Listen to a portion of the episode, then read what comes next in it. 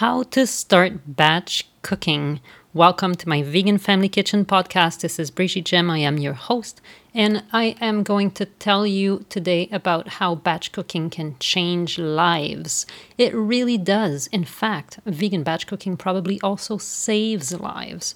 Why do I say that? Well, because when you've got a meal all ready to eat in the fridge or freezer, you're much less likely to eat unhealthy processed or delivery food, so you're saving human lives.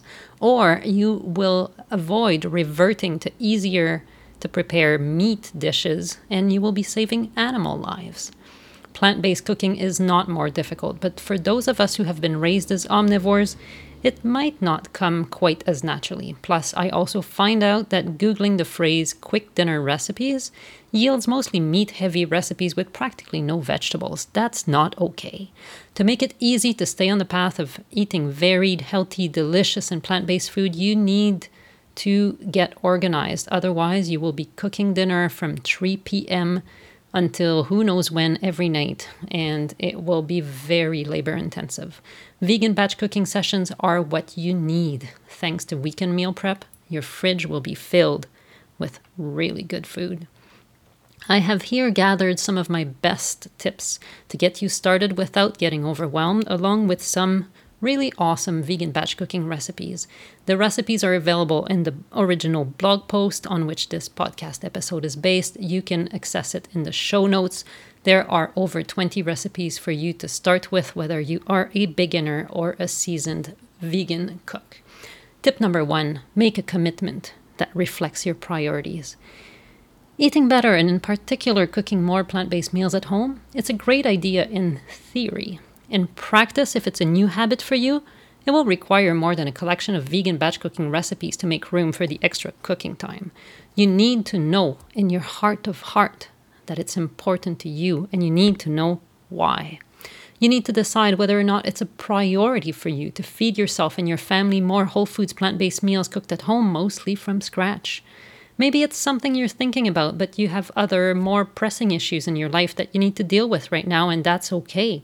But if you do decide that cooking better, to eat better, is a top priority, then you need to make space for the required actions in your life.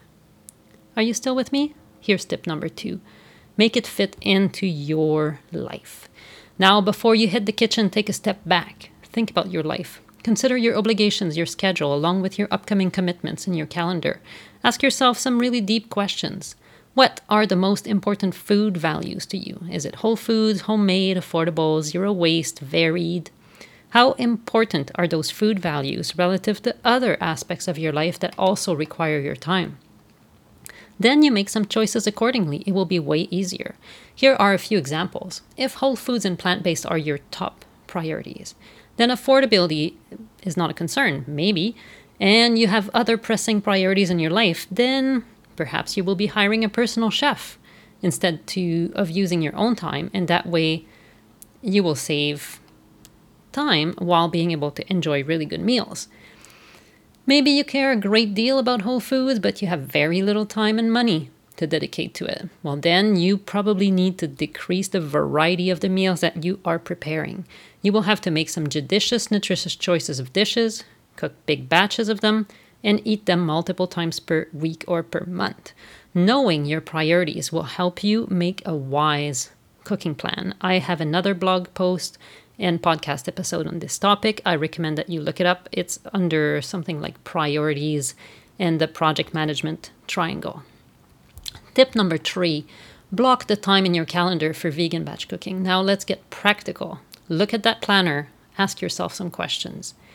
Number one, how much time do I have for cooking at mealtime on a daily basis? Number two, is there another time, not mealtime, when I can dedicate a few minutes or a couple of hours to cooking? How much time and when?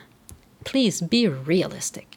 Maybe in theory you think you have an hour for cooking after picking up the kids from school, but in practice you get home, they're starving, and you, if you don't have a plan to feed them like right away, all hell will break loose. You better have either a nutritious snack available, something that will calm their hunger without filling their tummy too much, or you need to be ready to put dinner on the table right there and then. Either way, you need a plan, and you need to cook something ahead Otherwise, you'll just be reverting to food that coming from a box. That's a matter of priorities in action. So, when are the times when you will actually cook? Once you have decided, block that time in your calendar, just like you would do for a dentist appointment, a work meeting, or a workout. If you are in a family or a household with a number of people, adults, or older children, then maybe one of them can help put dinner on the table, factor that in in consideration of their schedule, of course. Tip number four you have to find the right routine for you. Keeping your priorities in mind, those that we have just reviewed, block some time on your schedule to cook. If you have a carefully designed meal plan, then you can probably get away from 15 to 30 minutes on weeknights and 2 to 3 hours on the weekend, including cleaning.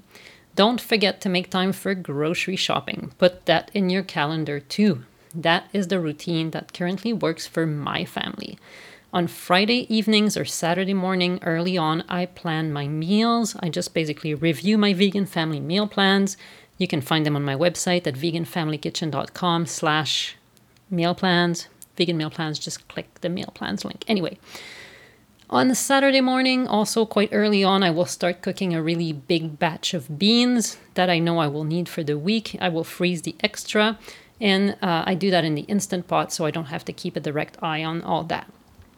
Saturday morning, the kids have an activity together at 10 a.m. During that time, my husband and I run to the grocery store and we are back within the hour with everything I need for the week. On those days, um, currently, I prefer to do my prep Saturday afternoon. So previously, I would usually try to do it on Sunday afternoon, but experience is showing that something would just come along and block me. And often Admittedly, I would get a little bit tired by Sunday afternoon and not necessarily follow through. So if I just get the groceries and basically suck it up and move on to do the Saturday afternoon prep, it really helps. It also helps to have loud music playing. I try to add in a batch of muffins or some healthy cookies for the kids' snacks. It doesn't always happen, but what certainly happens is that there's always something like a stew, maybe a sauce, probably two sauces and some other kind of building blocks, sometimes um, whole grains that I will cook ahead on the weekend. Now, weeknights. On nights when the kids have activities that will take us home past 6 p.m., then I will plan to have a dinner that's already made, something like a chili or pasta sauce, or something that's already simmering in the slow cooker. If we get home before 6, more like around 5 p.m., then I can cook something simple like a stir fry or a salad using the components I have planned and prepared for. Lunches, they're mostly leftovers. Breakfasts are very routine in our house, so I don't need to worry about those so much.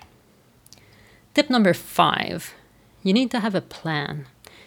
Here, unless you have excellent improvisational skills and also a perfect track record when it comes to managing your fresh produce inventory, I really recommend drafting a meal plan for your week. Don't try to get yourself off the hook.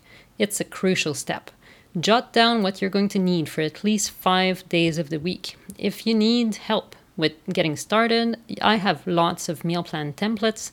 Just go to veganfamilykitchen.com slash templates. There are even some Mad Libs kind of meal plan templates where you can only tick boxes and fill in the blanks. It's pretty useful. After you have done the meal plan, break it down into the components of the various recipes. For example, if you plan on eating spaghetti on Monday, well, at the very least, that means you want pasta and sauce. Maybe you also want a side salad or a soup appetizer, so what items of those can you cook ahead? Those are really good candidates for your batch cooking plan. In this case, I would say the priority is to get the sauce done. Pasta, I think it's always better cooked fresh. To make the most of your time, try to come up with items that you could you can cook once and eat twice or even three times. I love making vegan bolognese sauce. I eat it fresh on pasta. I will freeze the leftovers and then next week maybe have it stuffed in portobello mushrooms. Some other week, eat it on polenta or gnocchi. Tip number six keep your gear and your space in mind. You have to get started right now with what you have. Don't wait until you have just the right equipment. Think about how many pots you can run at the same time. Are there two shelves in your oven? Do you have an electric pressure cooker like an instant pot? Can you borrow a slow cooker from your neighbor just to try it out? What are your containers? Will you have enough to store the cooked food? Just as importantly, is there even space in your fridge? Avoid using multiple sli- small appliances each week. Choose recipes that use one of them.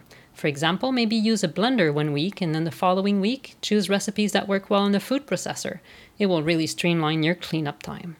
If you're heading into a big batch cooking session, make sure first to clean up everything you may have in the sink, clear the clutter from the countertops. You will be much more efficient and also less likely to injure yourself.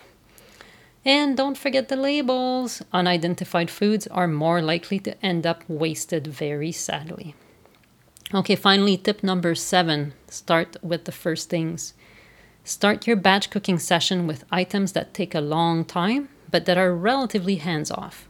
For me, that usually means cooking a gigantic batch of brown rice because it takes about an hour, but there's nothing for me to do during that time, and roasting vegetables. Save the light tasks like mixing dressings for the end. Keep cleanup in mind. If you're using the blender a few times, start with the dry or light colored ingredients. For example, if I make cashew cream and pesto, well, I'll make the cashew cream first, and I don't even need to wash the blender. I just move on to making the pesto, and it makes the pesto even more delicious. Those are my tips to get you started with batch cooking at home, cooking really, really good plant based food. I hope you will do it this coming weekend. Get yourself organized. It will change your life, it might save your life, and perhaps that of loved ones. I hope to see you again very soon in the Vegan Family Kitchen. This is Brigitte Gemme, your host for this podcast, and you can always be in touch at hello at veganfamilykitchen.com. If you have any questions, if you need inspiration or a kick in the pants, I have meal plans available to help you out and a few um, interesting courses to teach you the basics of the standard plant based dishes. All right, we'll see you again soon in the Vegan Family Kitchen. Bye bye.